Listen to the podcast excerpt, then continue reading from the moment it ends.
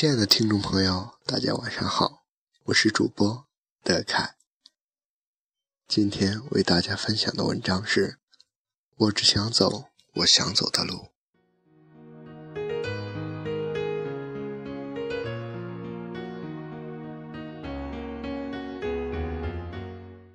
妈妈发来那条短信，一直存在我的手机里。转身的路上，我不敢再看第二眼。短信是八月二十四日凌晨四点三十九分发来，当时我正在人生第一次的露营帐篷里呼呼大睡，一时清脆的铃声把我吵醒。通常我熟睡的时候不会被短信声吵醒，但这次不同，可能是心有灵犀吧。我从睡袋里摸出手机，是妈妈发来的，很长的一条。我心里一沉，女儿，我恨你。自你走后，夜夜失眠，每天凌晨三点就醒了。每次想起你，就恨，恨你这样轻率的放弃工作，恨你把妈妈丢下，一个人去那么远的地方，恨你不理解妈妈。我被折磨得快生病了，满眼的恨字。这条短信让我心。沉到了谷底。从我告诉妈妈决定辞职参加行走以及支教，已经过去一个月了。中间也沟通过许多次，试图让她理解我，没想到她心里还充满了怨恨。隔了很久，我回复她，看到你的短信，我心情沉重，让你这么担心、伤心。是我的罪过，不要想那些不会发生的事情，好好照顾自己。支教的事，半年我就回来了，到时重新找份新工作，生活仍然继续。他没有回复，我不知道你信不信。总之，我深信不疑。每个人来到这个世上，总有一个放不下的东西，有人。是对物质，有人是对爱情，有人是对死亡的恐惧，有人是对自由的执着。你大概知道我想要说什么。我是对亲情，我想说我妈妈，她这辈子最大的希望就是有个温暖的家。不过她一直没能如愿。我很小的时候，老爸去海南工作。之后多年没回来，这段婚姻一直拖到我高三那年，终于结束了。爸妈都怕影响我高考，一直瞒着我。我知道上大学之后才知道。然后我妈一直独身到现在。我妈年轻的时候很出色，人长得漂亮，工作努力，人缘也好。就是被婚姻这事打击得一蹶不振。作为女儿，我心疼我妈；但是作为旁观者，我并不恨我爸。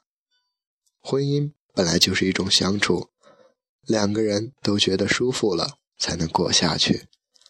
但我不敢把这个念头告诉我妈，所有可能会刺伤她的话，我都不敢说，哪怕是为了她好。我跟妈妈的关系直到现在都很微妙。一方面我爱她，希望与她无话不谈；一方面又害怕走进满身的刺。工作后还和妈妈住在一起，但是一半的时间都在外面出差。每天晚上给她打电话说，汇报完我这边的事，便会陷入沉默的尴尬。他从来不主动跟我讲他那边的情况。如果我问他最近身体好吗，他便会说：“妈不好，你管得着吗？我不好，你能马上回来吗？”我知道他对老爸的怨气一直没有撤出来。谁叫我是他的女儿呢？我曾带妈妈去厦门旅游，发现他在外面的时候对什么？都好奇，像个小孩子，看他开心的样子，我心里的难过都消失了。妈妈的生活单调了太久，她应该像年轻人一样有着自己的生活。我对妈妈说：“你还不老，应该多去玩，到处走一走。”妈妈一听，像被炸到一样：“怎么，你嫌弃妈妈了？现在还没怎么样，你开始烦了？等妈妈老了，躺在床上有人照顾的时候，更没有人管了。”我总是。被他一来没话说，然后我告诉妈妈我要去转山，转山结束后我要去制作扮演，他立刻就炸了，觉得我脑子被教坏了。来行走之前，我在一下港资房地产公司的区域销售中心工作，待遇比前里都不错。我妈对我这份工作很满意，坚决不同意我去辞职。认为耽误这样半年，回去又要重新开始，代价太大。有一刻，我也曾经动摇过，问我自己：这个活动是不是非我不可？回答：不是。我是不是非得通过这样的行走才能学会思考？回答：不是。如果不摆脱心里的困境，我会不会死？回答。不是，既然这样都是否定的，为什么我不惜伤害亲人一定要去？我不知道，但是心里总有声音告诉我，我想去。我不确定这个声音是不是对的，也不知道这会给我带来什么样的后果。但是我想，人的一生能有多少次能听从自己的心呢？所以。我来了。八月二十四日，行走的第一天，因为凌晨妈妈发来的那条短信，我心中充满了绝望。是的，我以灰暗的心灵开始了我的转山。行走的感觉和之前想象有不大一样。进雨，专心走路，这个过程有些枯燥，心中不免失望。我开始思考真正困扰自己的问题。我和妈妈的关系。我原以为只要给妈妈一点时间，她就可以理解我。现在我必须承认，她活了大半辈子，事事都遵循自己的原则。而让他能够来理解我的心，这是我的一厢情愿。我知道我必须直面。和他的矛盾，但是一直想不到好的办法来解决，心里着急，感觉喘不上气儿来。正在这时，坤哥走到我的身边，他冲我打了个手势，示意我把面巾拿下来。我这才想到刚才喘不过气的原因，立刻摘下面巾，顿时一股清凉的空气扑面而来，涌进鼻子里。流进心里。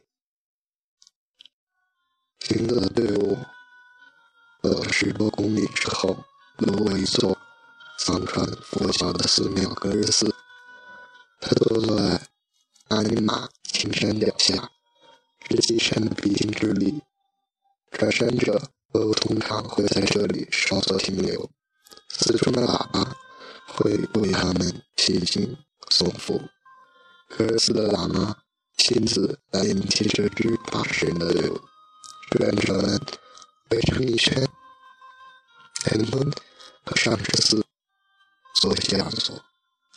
与格尔斯的喇嘛一同诵经，我完全听不懂他们在念什么，但是那悦耳的诵读让我的心逐渐安定下来。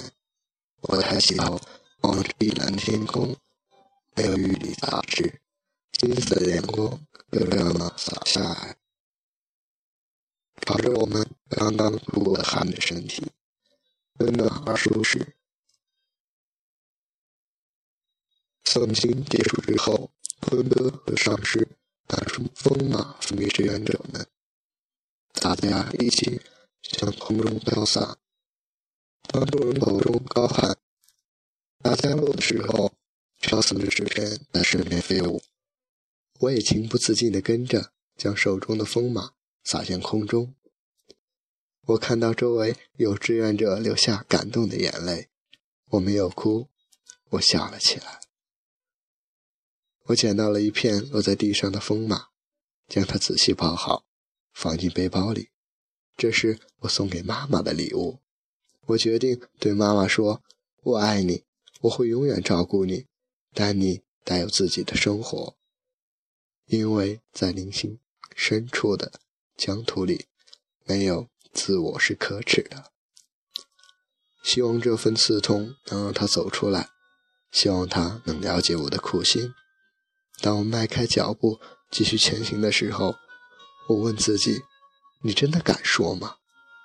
我望了一眼前方的山脉，阿尼玛青山静静地看着我。